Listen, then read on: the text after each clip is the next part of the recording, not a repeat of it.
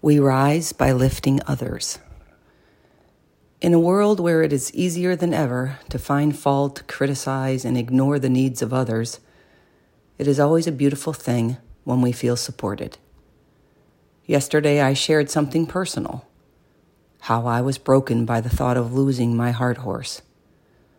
Most of you have never met me, yet the outpouring of support and kind words was amazing. You lifted me. I rose out of my dark place and felt the possibility of hope that was offered through your kindness.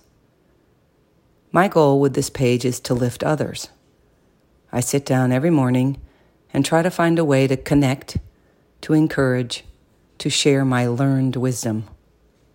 Yesterday, it was my turn to receive, and I thank you. Be a lifter of others.